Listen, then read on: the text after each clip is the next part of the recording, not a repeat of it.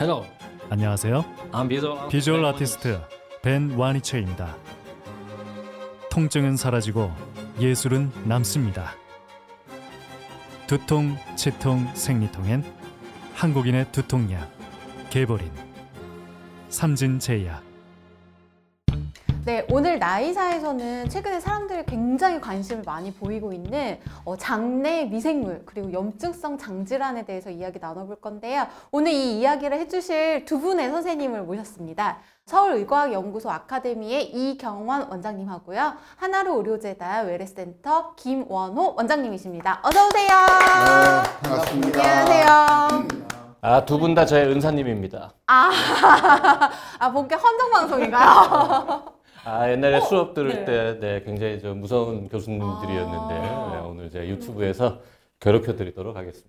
그 전에 어, 의대 시절의 JYP는 과연 어떤 학생이었나 아, 불량 불량. 학생이었습니다. 불량 학생이면 저희 기억에 남아 있을 텐데 네. 강력하게 네, 네. 아, 모범생이기 때문에 맞아요. 그렇게까지는 아닌 것 같습니다.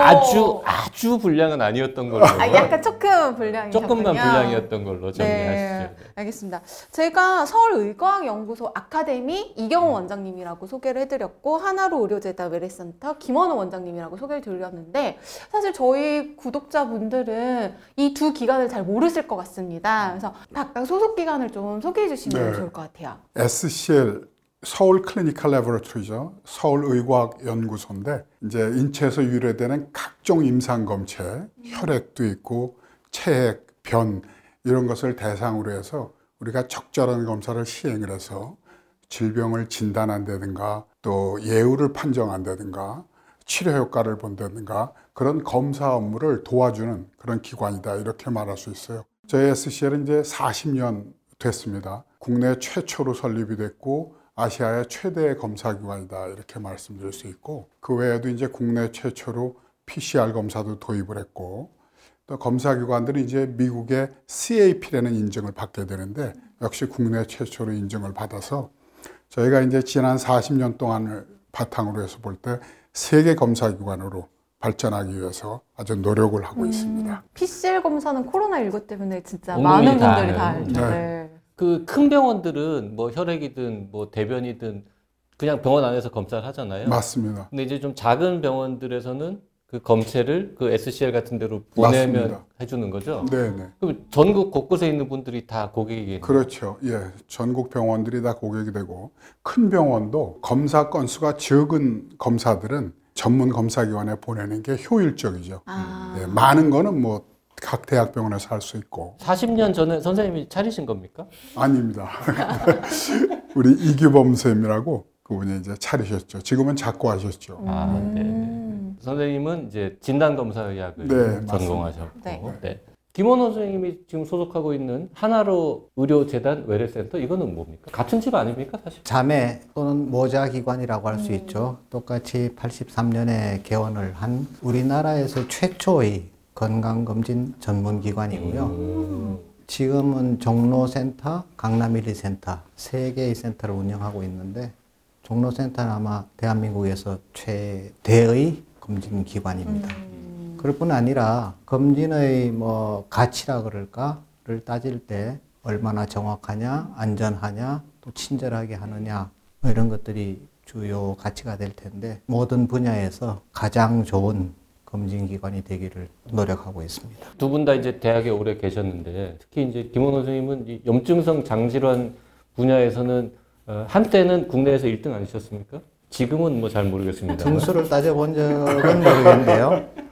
그 분야의 공부를 뭐 본격적으로 시작한 사람으로 치면 앞선 사람이라고 볼 수는 있겠죠. 역시 부정은 안 하십니다. 음. 네. 네, 염증성 장질환은 어떤 건지 간단하게 설명 좀 해주시죠. 병으로 치면 크론병하고 궤양성 대장염 두 가지가 대표적인 질환인데요. 음. 정의를 따질 때는 세 단어로 요약할 수 있습니다. 첫째는 원인을 모른다. 둘째는 만성이다. 세 번째는 장애 염증이다. 어, 음. 아주 쉽죠. 네. 장의 염증이 오래 가는 것인데 그 세 가지의 정의에 맞는 병이 주로 이제 크론병하고 궤양성 대장염이 되고요. 크론병인 경우에는 입부터 항문까지 여러 곳에 염증이 생기는 병입니다. 궤양성 대장염은 말같이 대장에 염증이 생기는 병입니다. 그 구멍같이 막 이렇게 생기는 거예요? 궤양성 대장염이면? 이름은 궤양성 대장염인데 아주 심하지 않으면 궤양이라는 게 이제 점막과 점막 같이 파지는 거거든요. 파지는 경우는 그렇게 많지는 않고요.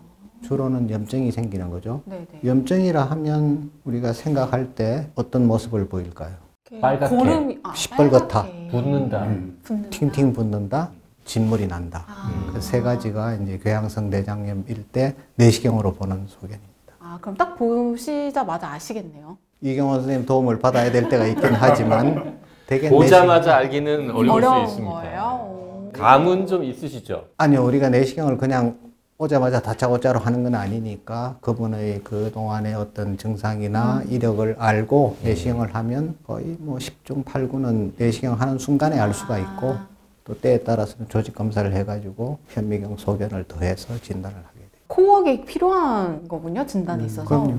그 두 개의 병이 다 그 희귀 난치성 질환입니까? 희귀 질환의 정의를 뭘로 하느냐 하는 게 좀 왔다 갔다 하기는 하는데요. 궤양성 대장염은 아마 우리나라 현재 환자가 한 4만 명 음. 정도 될 거라고 생각하고 그래서 국가에서 정한 희귀 질환의 범위는 넘어섰지만 네.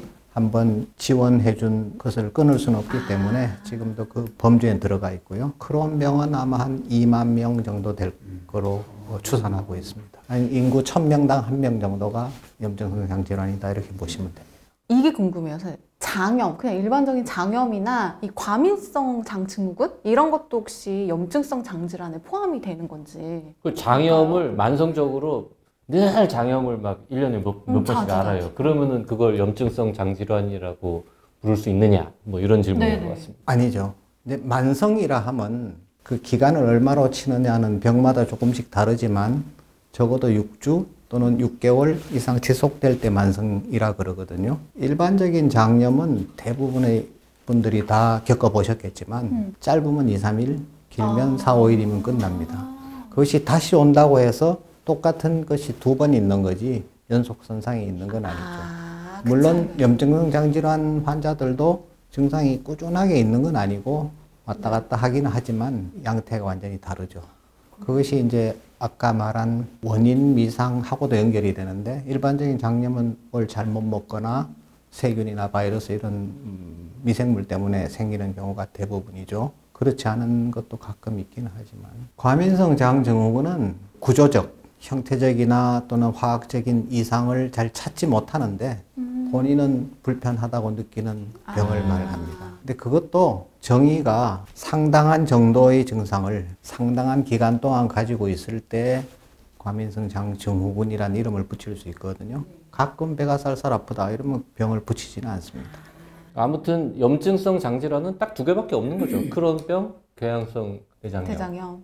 네. 근데 우리나라에 제법 있는 베체트 병도 그 범주에 넣기는 하는데 세계적으로는 별로 없기 때문에 네, 네, 네. 음, 보통 그 두 가지를 얘기하는 거죠. 자, 환자의 증상을 알고 있는 상태에서 내시경을 보면은 거의 짐작은 되지만 불확실하면 조직 검사를 하거나 아니면 무슨 대변 검사 같은 것도 네. 추가로 한다면서요. 네. 조직 검사는 이제 그 현미경으로 이렇게 세포를 보는 것일 테고 대, 대변 검사는 뭘, 뭘 봐요? 똥에 뭐가 있습니까? 네, 그러니까. 염증성 장질환 진단하는 검사, 진단 검사의 대표적인 것이 이제 분변 내 칼프로텍틴 검사인데 그렇게 염증성 장질환이 의심되는 환자에서 대변 1g 내 칼프로텍틴이 얼마 있는가 그 농도를 가지고 예, 염증성 장질환을 진단하는 데 도움이 됩니다. 이 칼프로텍틴이라는 것은 호중구 세포의 주요 단백질이에요. 장관 내에 염증이 생기면 그게 장관내로 분비를 해서 대변으로 배설하게 되는데 이 칼프로텍틴이 대변 내에서 비교적 안정한 것으로 돼 있어요. 그래서 이것을 검사해서 염증성 장질환과 비염증성 장질환을 감별하는 데 도움을 주게 되죠. 그뿐만 아니라 염증성 장질환의 질병 활성도라든가 또 치료 효과라든가 재발 유무도 우리가 예측하는 데 도움을 주기도 합니다. 그 두 개의 병에서 똑같이 칼 프로텍틴이라는 게 올라가는. 올라가는 거죠. 아. 근데 그게 많이 올라간 사람하고 조금 올라간 사람은 증상이 심하고 덜하고 이런 차이가 있어요. 우리가 정상 범위가 있고 네. 그거보다 높이 증가했을 때 우리가 염증성 장질환을 의심하는 거죠. 그러면 선생님이 치료하는 환자의 칼 프로텍틴 수치가 좀 내려갔어요. 그러면 아 좀 좋아졌구나라고 판단을 하세요? 아까 말씀하신 다른 병하고 의 구별을 하는데도 도움을 주지만 실제 임상에서는 얼마나 좋아졌느냐, 앞으로 나빠질 거냐 이런 거를 예측하는 거죠. 왜냐하면 염증의 정도에 따라서 칼프로텍틴 양이 달라지니까 염증의 정도가 시작될 때 우리 몸이 느끼기 전에도 칼프로텍틴이 먼저 올라갈 수 있는 거거든요. 매번 내시경을 할 수는 없으니까. 그냥 대변 검사 그렇죠. 하면 되는 거잖아요. 그럼 이 대변을 어디서 받아요? 이거는 이제 특별히 특별한 방법을 쓰거든요. 그래서 분변을 개인 의원이나 좀 적은 병원 같은 경우는 대변을 받아서 SCL 같은 전문 검사기관에 의뢰할 수도 있고 병원에서 받아서요? 그렇죠. 아. 환자가 받아서 이제 아. 우리한테 보낼 수 있고 또 큰 대학병원은 자체적으로 검사하는 데도 여러 군데가 있습니다. 이제 크론이나 궤양성 대장염이나 다 젊은 사람한테서 많이 발생하는데 되게 이제 증상이 있어서 뭔가 병원에 가서 한참 걸려서 진단이 될 거 아닙니까? 증상은 되게 어떻게 시작합니까? 크론 병은 복통, 설사, 체중 감소가 3대 증상입니다. 음. 복통은 흔하고 어, 설사도 뭐 흔한 흔한데 편이죠. 체중 감소가 약간 특이하고요. 근데 그 설사가 아까 말했듯이 만성적으로 있는 거죠. 며칠 설사하다가 그만두는 게 아니고 얼마 동안 계속 설사를 한- 하고 복통이 얼마나 심하고 체중이 얼마나 빠지면 그런 병원에 가야 되느냐. 우리는 이런 게 궁금한 거. 보통 우리가 설사를 만성이라 할 때는 6주 기준으로 칩니다. 그런데 한 3, 4일 하다가 잦아든다. 이런 거는 급성장염이 생긴 거죠. 아. 그한 일주일 설사했는데 멈췄어요. 그러면 일단 염증성 장질환은 아닌 겁니다. 아닐 가능성이 높죠. 적어도 며칠 하고 쉬었다가 며칠 하고 쉬었다가 6주 이상 간다 그러면 그런 분이 병원에 가면은 크론 검사를 합니까? 크론 검사라고 정해져 있는 건 없고요. 설사를 해서 오게 되면 이것이 원인이 있는 예를 들면 감염에 의한 것이냐 이런 것들을 조사를 하고 여러 가지 혈액 검사를 해서 의뢰를 하면 그런 분들은 그렇게 오랫동안 설사를 했기 때문에 영양 상태가 나쁘죠. 그 사이에 체중도 빠졌죠. 그런 걸 두고 아 그러면 내시경이 필요한가 이런 걸 이제 검토하게 되는데 크론병인 경우에는 꼭 대장에 병이 있지는 않아요. 입부터 항문까지 어느 곳에서 생길 수가 있고 주로는 소장하고 대장하고 만나는 부위에 제일 많이 이상이 있습니다. 그래서 그런 것들을 감안해서 내시경을 할지 결정을 하고 궤양성 대장염은 설사, 혈변, 후중증이라 그러나요? 대변을 봤는데도 덜 본 것 같다. 음. 궤양성 대장염은 사람에 따라서 어느 정도까지 넓게 있느냐가 다르거든요. 그 직장에 염증이 생기면 그 직장에 있는 센서라 그럴까요? 우리 직장이 굉장히 똑똑하죠. 내가 지금 대변을 보고 싶다만 느끼는 게 아니고 아 이게 가스가 들어있으니까 살살 내보내도 되겠다. 음. 아, 이 물이니까 내보내면 큰일 나겠다. 음. 이게 단단하다 이런 거를 인지를 하죠. 근데 그 센서가 망가지거나 예민하게 되는 겁니다. 대변이 없어도 아 마렵다. 금방 갔다 왔는데 또 가고 싶다. 찾아보니까 염증성 장질환은 원인을 모른다 이렇게 나와 있더라고요. 근데 진짜 이게 원인이 아직 안 밝혀진 거예요? 제가 정의의 원인을 모르는 어, 네. 이라고 했죠. 근데 사실 감염이나 외상 외에 상당히 많은 병들이 원인을 모르는데 유독히 이 병에 대해서는 그것을 너무 강조하는 경향이 있어요. 음. 그래서 환자들이나 가족들이 너무 속상해하죠. 어, 당뇨병 원인 모른다고 고민하지는 않습니다. 하긴 당뇨병도 원인 모르잖아요. 암 원인 모르지만 그렇게 절망하지는 않죠. 근데 그 원인을 모른다는 것이 시원을 모른다 뿐이지 우리가 다윈의 그 진화론을 보면 과정을 쭉 알잖아요. 요 시원을 모를 뿐이지 네네. 염증성 장질환도 어떤 시원에서 시작해서 면역 반응이 일어나고 염증이 일어나고 하는 과정에 대해서는 많은 연구가 있어서 그것이 다 치료법으로 개발이 되고 있죠. 대충 그래도 이런 사람이 잘 걸린다, 뭐 이렇게 이렇게 하면서 늘고 있다, 뭐 이렇게 좀 짐작 가는 원인들이 좀 있지 않습니까? 그런 원인 모르는 병들은 어떤 소질을 가진 사람에서 우리가 아까 모르는 시원의 촉발 인자가 있을 때 발생을 하는데요. 그 소질은 우리가 한 세대에 변하지를 않았죠. 그런데 병은 굉장히 많이 늘었어요. 그러니까 소질보다는 어떤 환경적 요인이 클 거라고 생각을 하죠. 그것이 뭘까? 먹는 음식이 달라져서 그럴까? 아마 그 중에 일부가 있을 거고요. 조금은 또 역설적이게 너무 위생 상태가 좋아져서 이런 류의 병들이 생긴다고 하죠. 아토피 같은 경우도 그렇고. 어릴 때 면역에 대한 트레이닝이 옛날하고 달라진 거죠. 혹시 그럼 염증성 장질환은 선진국일수록 더 많이 발생하나요? 당연합니다. 그 호흡기 질환이면 왠지 공기 오염 이런 거랑 관련이 더 많을 것 같은데 장애 질환이기 때문에 먹는 거랑 훨씬 관련이 높을 것 같은데. 그것이 이제 일차적인 생각이긴 한데 일대일의 먹는 거와의 관계보다는 결국 어떤 면역 시스템에 혼란이 일어나는 거거든요. 일어나지 않아야 될 면역 시스템에 반응을 하거나 이미 불은 꺼졌는데 계속 불을 꺼야 되겠다고 우리 면역 시스템이 작동하는 거죠. 그 일종의 자가 면역 질환 비슷한 겁니까? 자가 면역 질환이라고 분류하지는 않지만 그런 면역 시스템에 중단하는 과정이 혼란에 온 것이다 이렇게 생각을 하고 염증성 장질환 같은 경우에는 어떻게 치료를 해요? 치료를 어떤 수준에서 보느냐죠. 우리가 이제 절실하게 생각하는 것은 내가 이 병이 없는 상태, 소위 말하는 완치가 되고 싶다 이죠. 근데 만성 질환이라는 것은 없어지진 않죠. 그러나 치료가 안 되는 건 아니죠. 없는 거 같이 만들면 내가 병을 가지고 있더라도 하나도 안 불편하면 괜찮은 네, 네, 상황이잖아요. 장의 염증이니 마치 이제 치료하는 단계들이 쭉 있습니다. 네.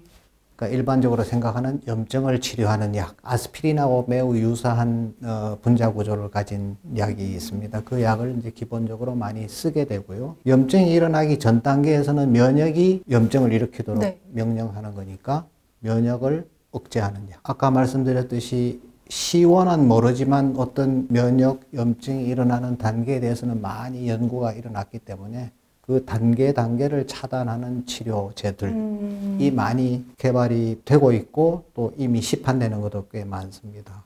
주로는 이제 제일 많은 것은 항체 셀트리온이나 삼성 바이오로직에서 만드는 그런 항체 치료제들이 지금 수십 가지 개발되는 중입니다.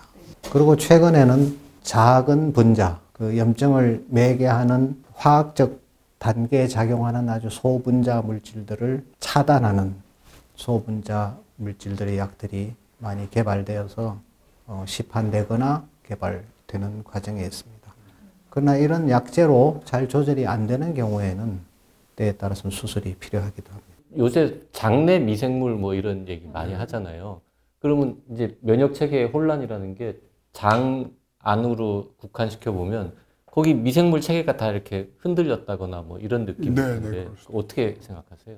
이제 장내 미생물들이 과연 어떤 역할을 할까라는 게 정확히 밝혀져 있지는 않아요. 다만 장내 미생물이 암이라든가 심장 질환이라든가 또 무슨 자폐증, 우울증, 뭐 비만 요즘 많이 얘기하는 그런 여러 질환들과 관계가 있다라는 연구 보고가 굉장히 많습니다. 근데 다만 그 정확한 기전이 아직 밝혀져 있지 않아요. 그래서 이제 정확히 얘기하지 못하는데 보편적으로는 장내 미생물은 장내 보호막을 형성하게 한다. 또 항균 물질도 생성을 한다. 또 병원성 세균의 정착도 막는다. 이런 좋은 긍정적인 역할을 많이 하고 있다. 이렇게 얘기를 하죠. 근데 지금 그 부분에 대한 연구가 많이 진행되고 있기 때문에 지금 우리가 지금 모르는 많은 그 미지의 그런 기전들이 아마 멀지 않은 장래에 밝혀질 걸 우리가 예상을 합니다. 오늘 바쁜 시간 내서 나이사에 출연해 주신 어, 이경원 원장님 그리고 김원호 원장님 두 분 모두 감사드립니다. 네, 고맙습니다.